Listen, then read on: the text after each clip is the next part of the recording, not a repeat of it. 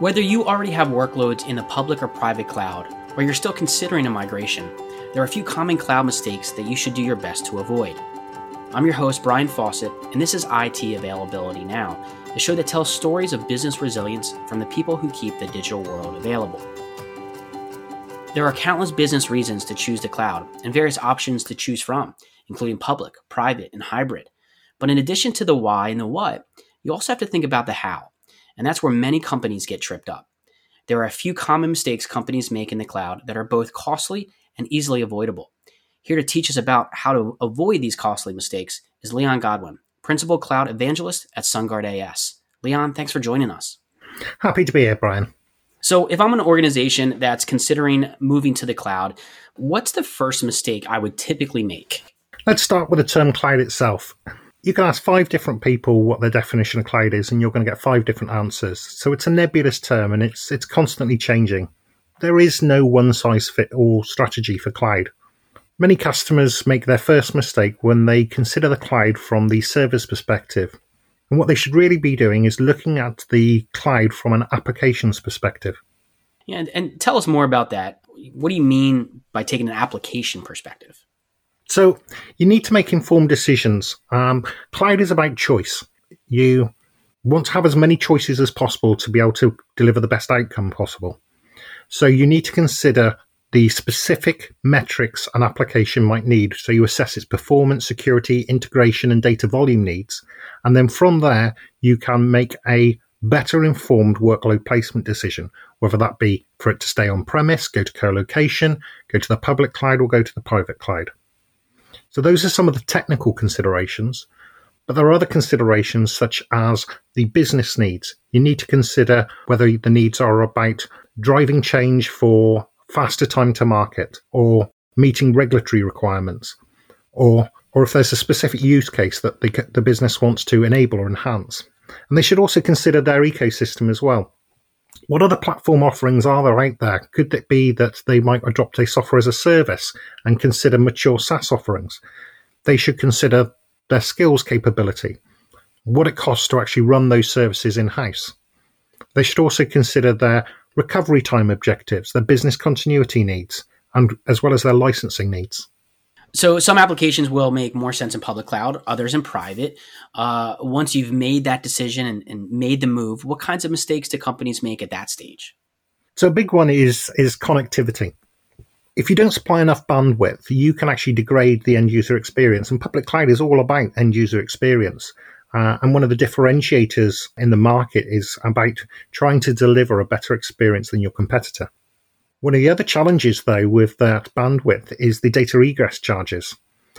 Data egress charges, depending which geography you live in, can range from about 8 cents to 18 cents a gigabyte.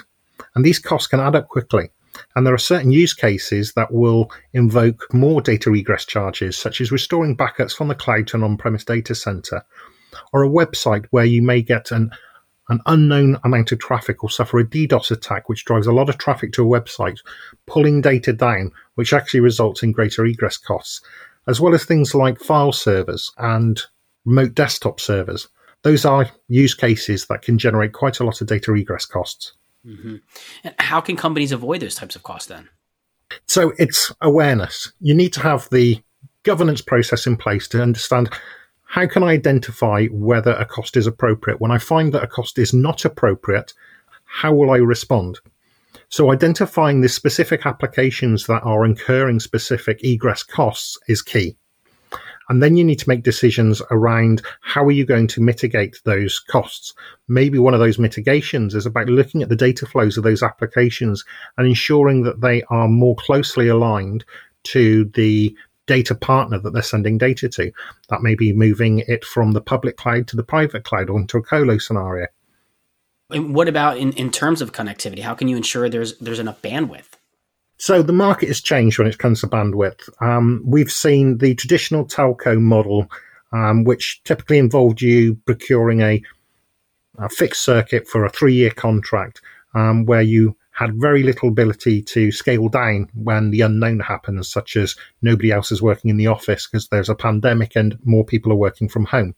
So having the dynamic scalability and flexibility to increase and decrease your bandwidth in a cloud like nature where you can scale bandwidth on demand is very critical to being able to respond to those agents of change. It's also helpful to work with a partner that understands those agents of change and how you can right size that connectivity and dynamically adjust that, that connectivity to meet the prevailing conditions.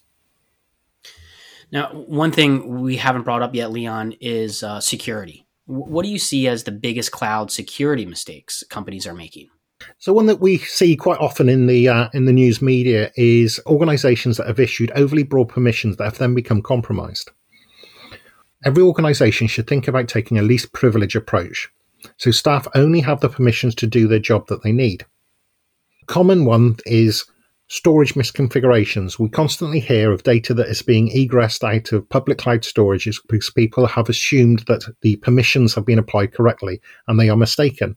So in that scenario, it's doubly important to ensure that your data is encrypted because if that data was to get stolen, you need to know that it's secure when it's beyond the boundaries of your reach. One of the other threats, we know that uh, the most common attack vector is bad actors targeting websites. So it's ever more important to have web application firewalls as well as automated patch management. So those vulnerabilities that exist within those web servers are addressed rapidly to minimize your exposure. You also need to consider your compliance. What country does your data need to live in?